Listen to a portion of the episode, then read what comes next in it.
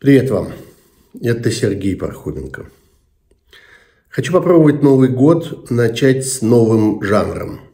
Впрочем, чего в нем такого уж особенно нового?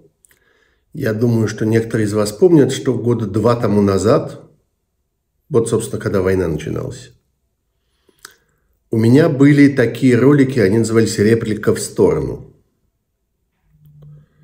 И я там пытался комментировать какие-то важные вещи.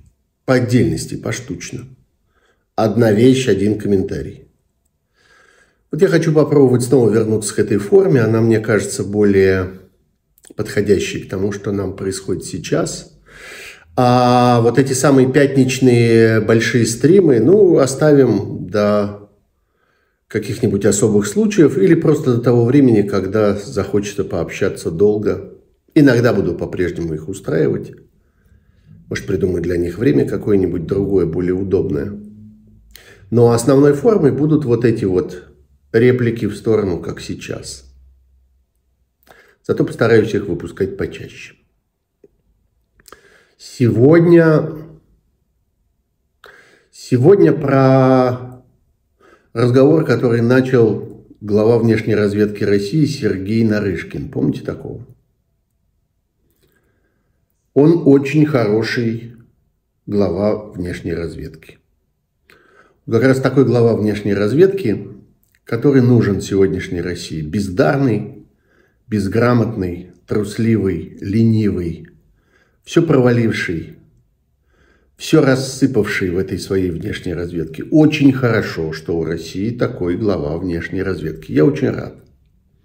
Это тот самый глава внешней разведки, который проебал Украину, точнее, все сведения об Украине.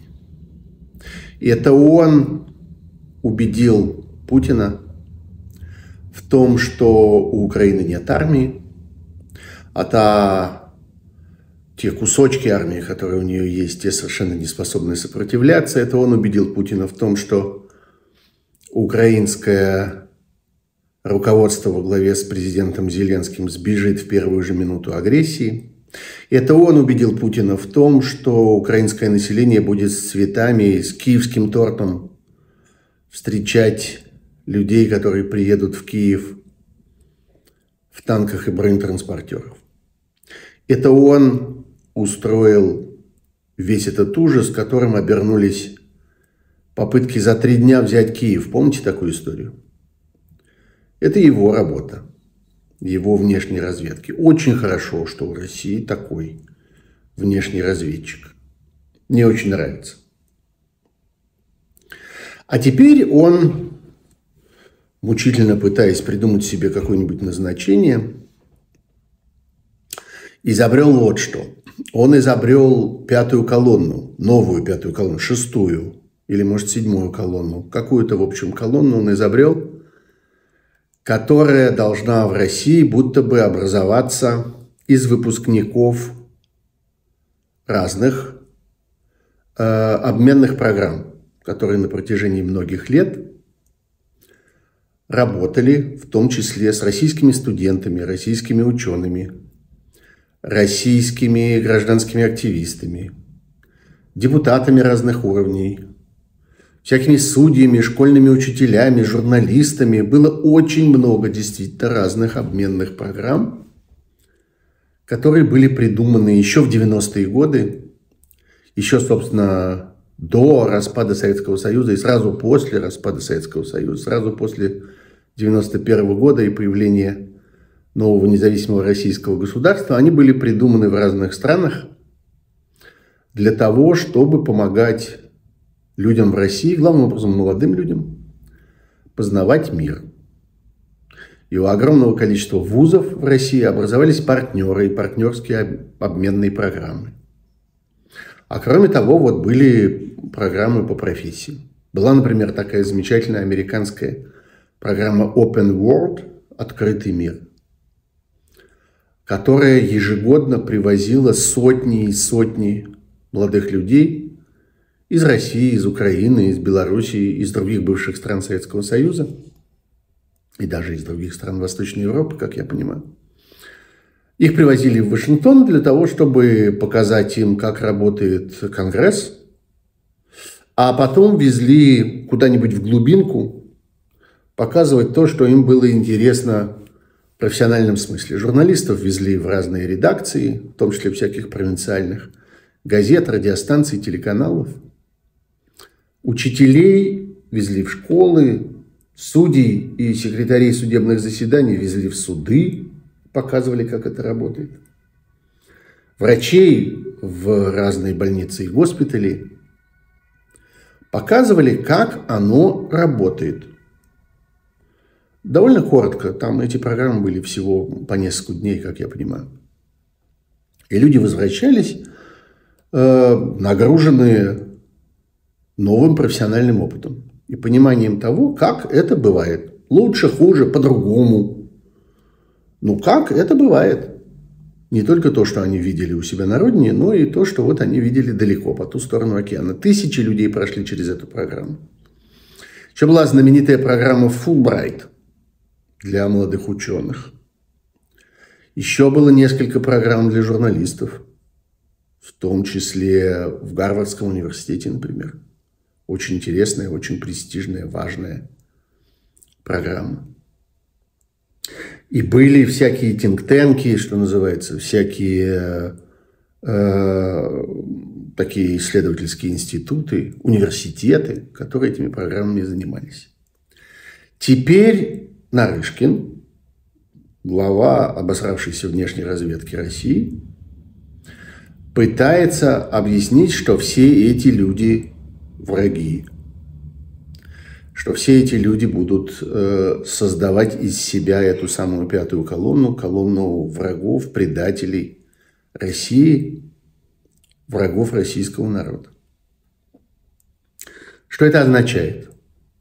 Это означает еще одно зонтичное дело. Вообще я эту тенденцию вижу очень во многих решениях и идеях, которые развивает сегодня вот это самое обезумевшее от вседозволенности войны российское подпутинское начальство. И прежде всего сам Путин, ну и близкие к нему люди.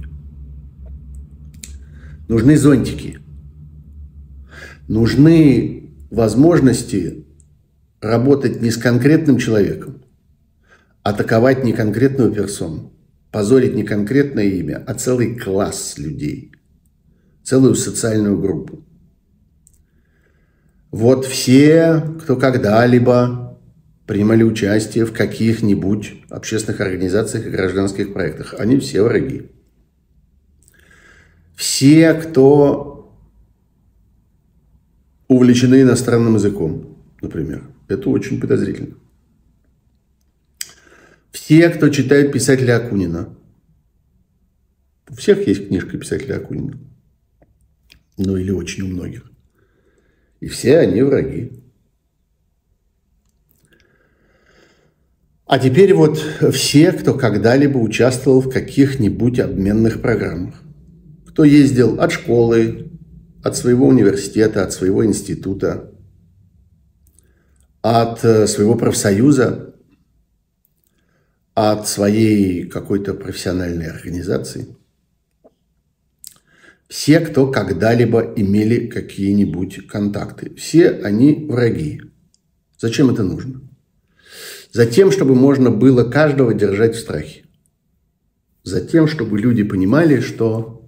Ну вот помните эту поговорку. То, что вы до сих пор на свободе, это не ваше достижение, а наша недоработка. Что есть человек, а дело на него найдется.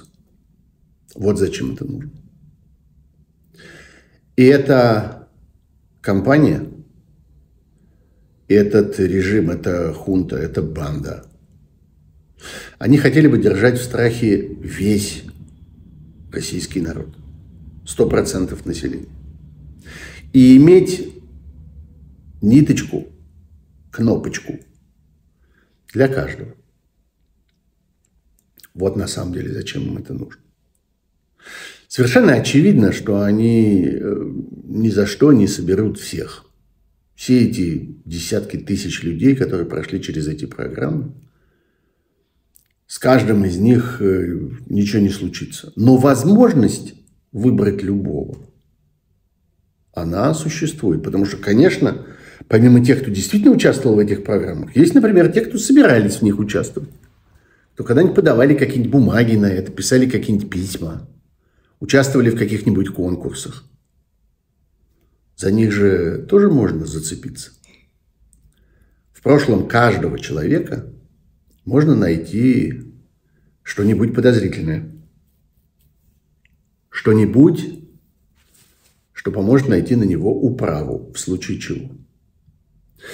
Принято смеяться над фразами о том, что вот они боятся, дескать, чего уж они боятся, они вот вас сажают, выгоняют, лишают прав, ограничивают, следят за вами, пугают вас, мучают вас. Ничего они вас не боятся, обычно говорят люди скептически настроены.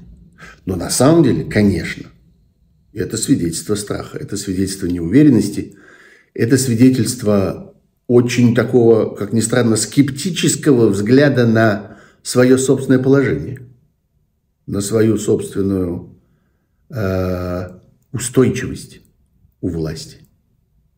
И вот это то, что постепенно наполняет тех, кто внимательно следит за ситуацией в России. Все кажется чрезвычайно надежным, железобетонным, вечным. Но на самом деле, вспомните мятеж Пригожина, как он за 2 дня чуть не опрокинул всю эту железобетонную конструкцию. Вдруг оказалось, что противопоставить ему ничего, кроме, собственно, встречной бандитской атаки, ну, того, что потом кончилось взрывом самолета и гибелью этого самого Пригожина и его приближенных, противопоставить нечего. Ни законной силы, ни законных решений, ни переговоров с законной властью, ни авторитета этой законной власти, ничего, только убийство. Это единственное, что может остановить. Ну и где здесь ваша железобетонная надежность? Вот из глупого и, в сущности, испуганного заявления начальника внешней разведки вылезает этот страх, вылезает это понимание того, что держимся-то на соплях. Поэтому нужно искать веревочку на каждого. Нужно искать, где у каждого кнопка. А иначе не удержимся. Нужно всех убеждать, что все вы, ну, не под Богом ходите, а под нами ходите. Вот о чем они заботятся к исходу 2-го года войны. По-моему, это важно понимать.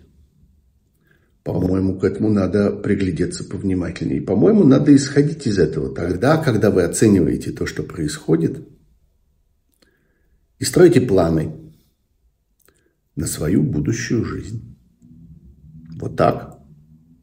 Счастливо, пока.